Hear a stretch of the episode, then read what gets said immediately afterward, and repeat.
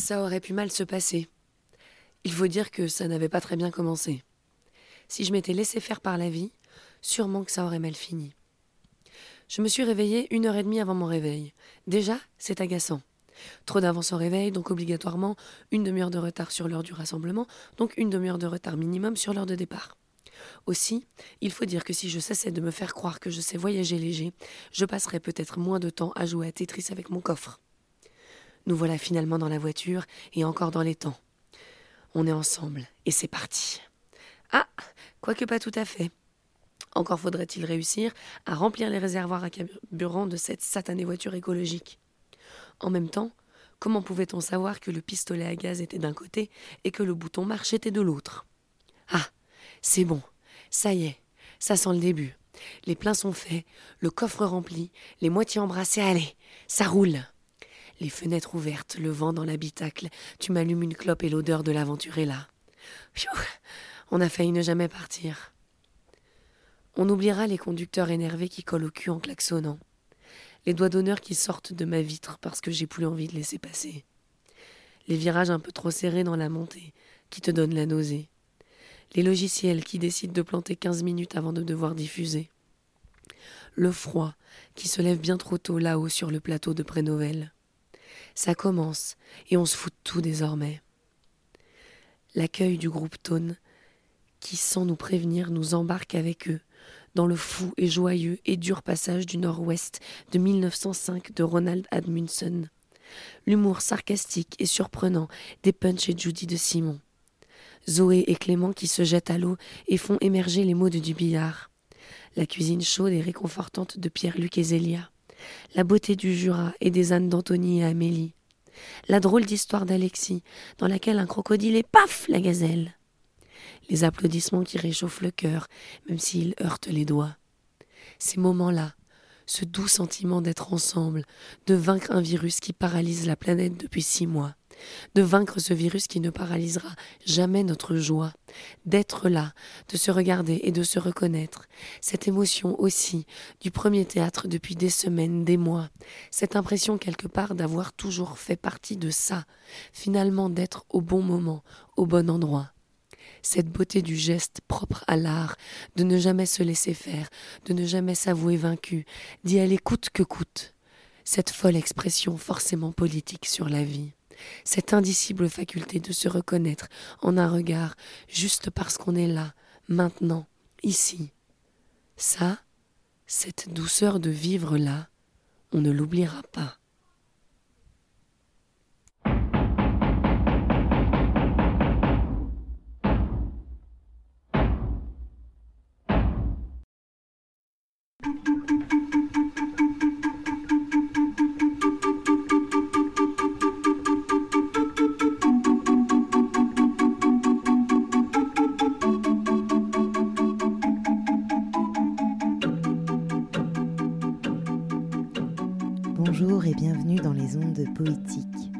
Hier soir, nous avons rejoint le temps qui s'échappe, la lente itinérance. Nous avons rejoint le groupe Tonne après Novelle. Ils font leur itinérance en âne. Après Novelle, la cime des arbres confond sa courbe dans celle des nuages dentelés. On arrive et. Euh, oh les gars, vous êtes où? En contrebas de l'église, sur le terrain de foot. Ça sent la sève de pain et le gel hydroalcoolique. On tâte le terrain, on hésite, puis l'événement. Le spectacle commence.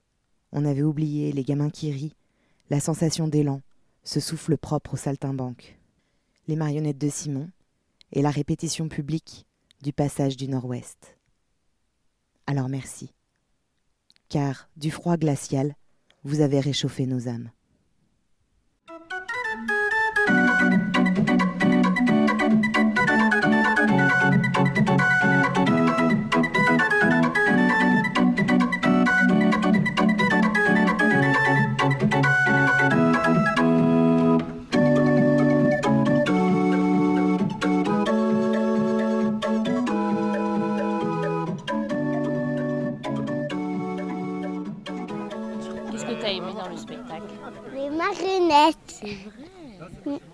Eh ben, euh, du coup, le spectacle il s'appelle Punch and Judy et ça vient d'une tradition euh, anglaise qui s'appelle la tradition de Mr. Punch and Judy.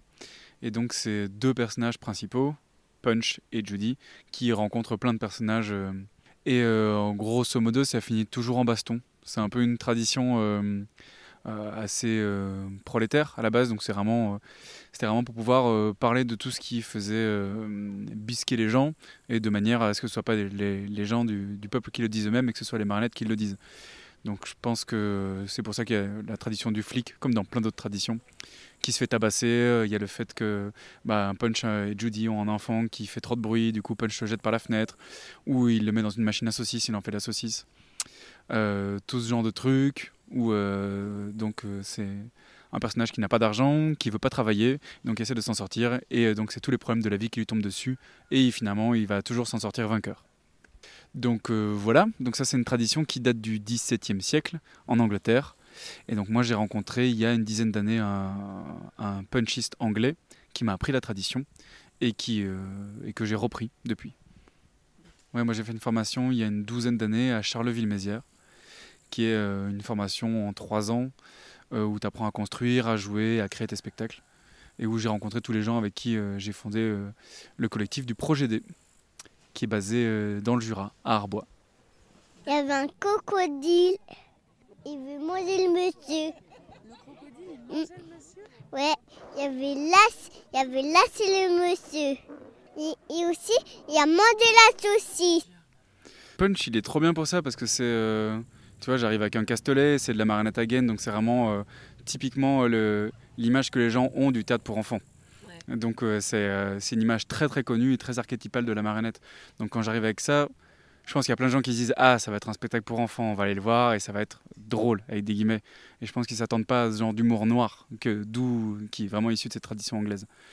Et euh, moi, je trouve ça vraiment kiffant et je joue avec ça, tu vois, quand euh, j'accueille les publics et que je leur fais clapper dans les mains d'une manière un peu, un peu débile. Au départ, je joue vraiment Ah, on va faire un spectacle de marionnette, on va appeler le personnage principal. Et puis, euh, et puis avec le. J'ai l'impression qu'il y a plusieurs tournants dans le spectacle. Le moment où ben, voilà, les gens voient arriver la marionnette, ça commence à rigoler un petit peu. Et puis il y a les premiers moments un peu grinçants, tu vois, quand euh, il commence à taper un petit peu le bébé et puis qu'il le met dans la machine à saucisse. Il y a des moments où les gens conscientisent vers où ça va. Et c'est là où je sens que c'est en train de prendre ou pas du tout.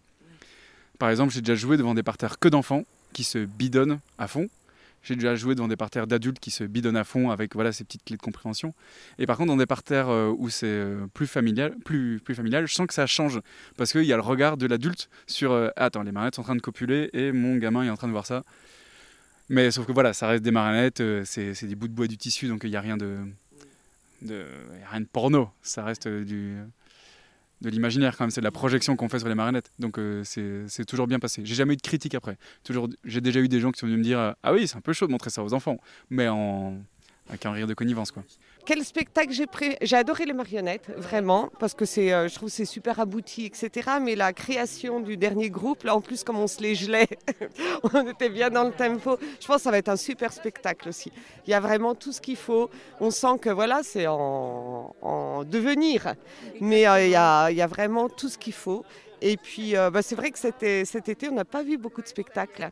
Et que donc là, c'était une super occasion. En plus, dans notre village, à deux pas de chez nous, c'est carrément génial.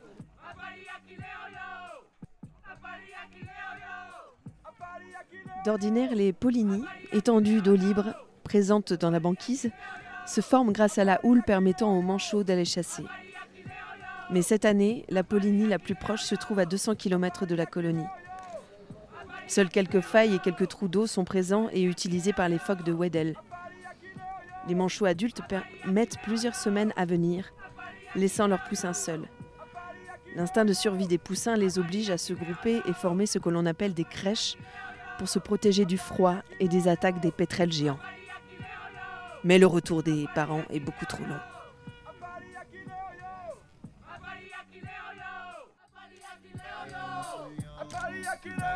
Aparia que leio! Aparia que leio! Aparia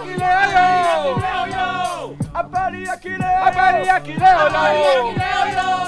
Aparia que leio! Aparia que leio! Aparia que aqui Aparia que leio! Yo nimbero yo aparia que ro. Aparia que aqui Yo nimbero yo aparia que ro. Aparia que leio! Yo nimbero yo aparia que ro. Habari ya kileo yo ni habari ya. Habari ya kileo yo ni mbelo yo habari ya ksuro. Non, il parle comment? Il parle comme ça? Je sais plus. Il parle pas beaucoup là. Euh, alors, bah, Mathieu Gasparini, bah, j'ai créé le groupe Ton euh, il y a 10 ans maintenant, en sortant de la FEAR, qui était la formation avancée itinérante aux arts de la rue, qui est à Marseille. Et donc, j'ai créé les... enfin, le groupe Ton, c'était vraiment l'idée, l'envie de faire de la déambulation théâtrale, donc de jouer dans la rue, dans l'espace public, et puis de proposer des choses, d'activer un peu des choses euh, dans l'espace public et avec les habitants et tout ça. Et puis assez vite, dans l'histoire du groupe Ton, j'ai rencontré un collectif de théâtre de, Lyon qui s'appelait Les Divergents, que j'ai invité à faire une première création, qui était les- un montage de texte d'Annie Ernaux, puis une deuxième création qui, était des- qui s'appelait Mes déménagements, qui était une création à moi. Et puis euh, là, on s'est fait proposer en fait par Le Fourneau, qui est un centre des arts de la rue qui est à Brest. On s'est fait proposer de partir euh, au Nunavut, donc c'est tout au nord du Canada, à deux, avec Maude, qui fait partie de la compagnie aussi pour euh, rencontrer les Inuits, comprendre, essayer de comprendre un peu comment ils vivent et comment ils vivent le réchauffement climatique. On est accueillis sur un bateau de- d'exploration scientifique là-bas. Donc on est parti là-bas en mars de cette année. Donc on est arrivé là-bas le 12 mars, soit trois jours avant le début du confinement, euh, avec la sensation qu'on passait les dernières frontières possibles. Et puis en se retrouvant là-bas, en étant assez vite confiné là-bas, en fait, avec interdiction d'aller euh, dans le village et de rencontrer les Inuits, donc avec une espèce de chose qui était un peu compliquée euh, à faire. Et puis avec toutes sortes d'angoisses et de peur par rapport au fait d'être coincé là-bas, etc. Et puis, euh, comment ça s'est passé? Voilà. L'idée, c'était de faire un spectacle à partir de tout ça, qui aurait raconté un peu notre voyage. Et puis là, du coup, avec ce qui nous était arrivé, il n'y avait pas vraiment d'histoire à raconter sur notre voyage. En tout cas, ça m'intéressait pas de raconter cette espèce d'histoire de confiné là-bas et de peur et de d'espèce d'échec de ce qu'on avait voulu faire. Et du coup, j'ai repensé à une histoire que j'avais lue, parce que j'avais lu pas mal de bouquins du coup sur le pôle Nord, sur tous les aventuriers du pôle Nord, parce que ça me fascinait pas mal, toutes ces histoires de- d'explorateurs en Arctique, tout ça. Et parmi toutes ces histoires, il y en a une qui, qui me plaisait beaucoup, qui était celle de Roald Amundsen, donc au moment de la traversée du passage du Nord-Ouest, donc en 1905. Donc où ils ont mis trois ans, ils se sont fait coincer par les glaces plusieurs fois. euh, C'était un tout petit bateau, ils étaient six dessus. Ils ont rencontré des Inuits. Et bon, ce qui m'intéressait, c'est qu'il y avait toute cette histoire d'attente à 6 sur un bateau coincé dans les glaces. Il y avait euh, ces rencontres avec les Inuits. Et puis il y avait le fait que ce passage du Nord-Ouest, c'est un lieu qui devient euh, aussi euh, géopolitiquement assez important aujourd'hui avec le réchauffement climatique et tout ça. Donc en fait, cette histoire-là me permettait de raconter ce que j'avais envie de raconter euh, sur le sur l'Arctique, euh, tout en passant par cette histoire-là, par cet aventurier-là, qui est quand même assez incroyable. Voilà comment est née cette histoire. et puis, euh, et puis ensuite, ensuite dans, la, dans la suite, pendant le confinement, encore là en mars, il y a eu un moment où je me disais, bon, de toute façon, on va pas pouvoir jouer cet été. Et puis, euh, j'ai envie d'aller. Enfin, ça va être difficile de jouer.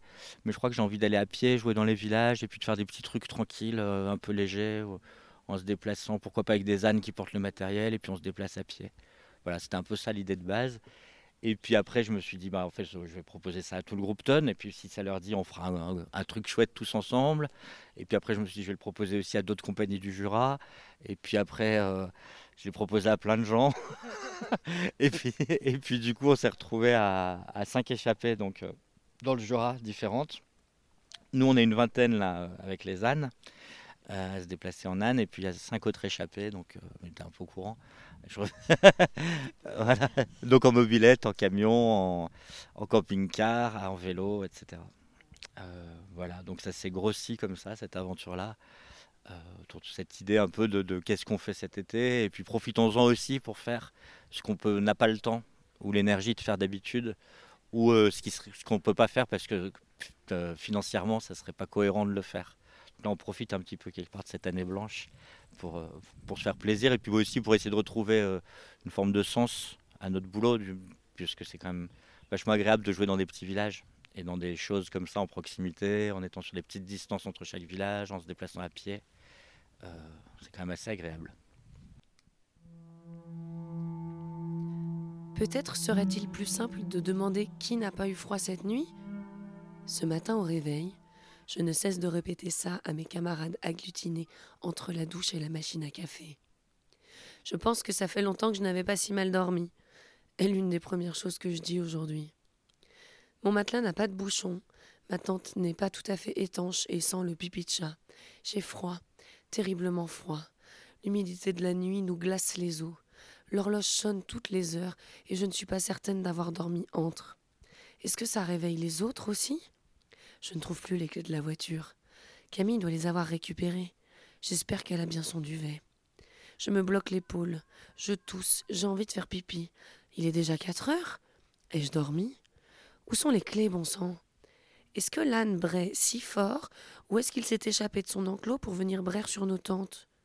Un âne, ça ne mangerait pas une deux secondes quand même, si? J'ai du pain dans la tente? Mais non. Bon, puis c'est gentil, les ânes. Un jour, j'en aurai.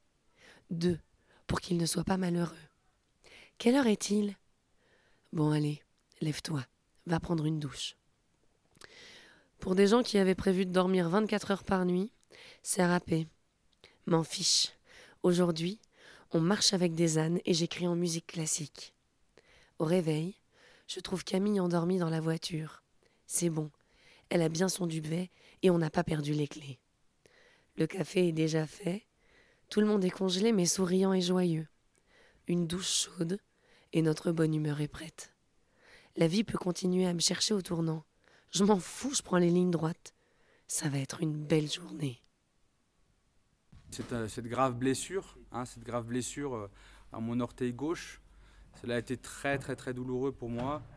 Euh, ça fait bientôt plus d'une semaine que, que, bah, je, me suis fracturé ce petit orteil. Je précise que c'est une fracture spiroïdale, hein, c'est très très rare et ça ajoute encore à la complexité de ma blessure. Donc euh, pour cette raison, euh, la mort dans l'âme, j'ai décidé de, de renoncer aujourd'hui à marcher avec les ânes.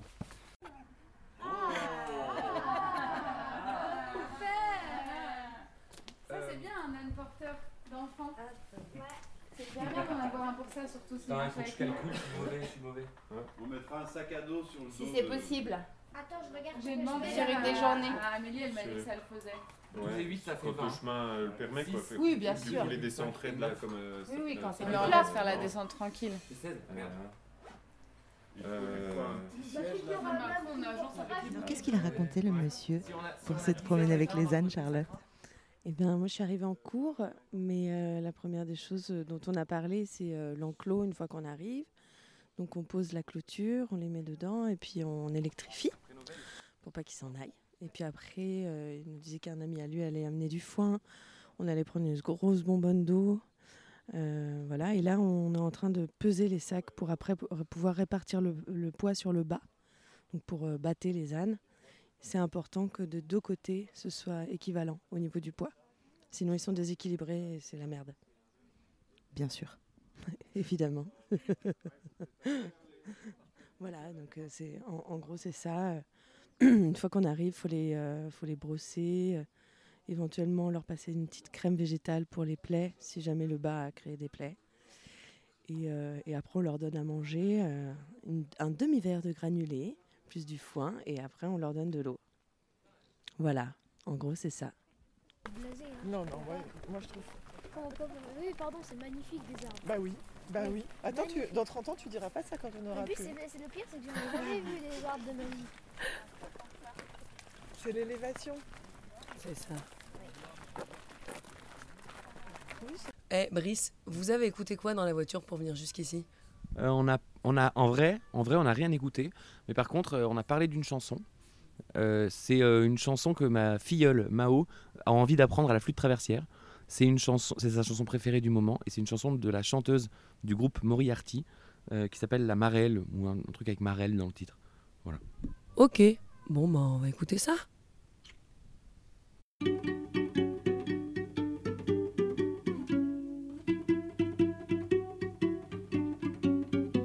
Jogo da amarelinha na linha não vai pisar. Pé dentro, pé fora, esse pé não vai errar.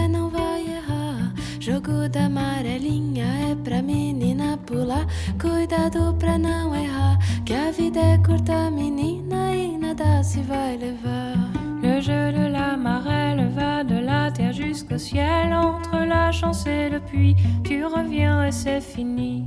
Petite, petite fille, tu es là pour t'amuser. Lance bien la pierre, prends garde où tu mets tes pieds.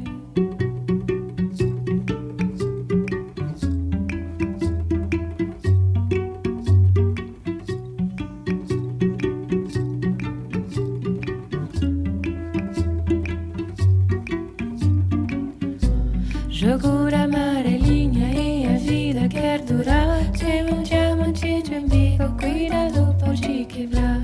Menina pequenininha, tonta de tanto chorar. Te choro malagoa e ela que vou me baiar. Le jeu de la marelle va de la terre jusqu'au ciel. Entre la chance et le puits, tu reviens et c'est fini. Petite, petite fille, tu es là pour t'amuser. Lance bien la pierre, prends garde où tu mets tes pieds.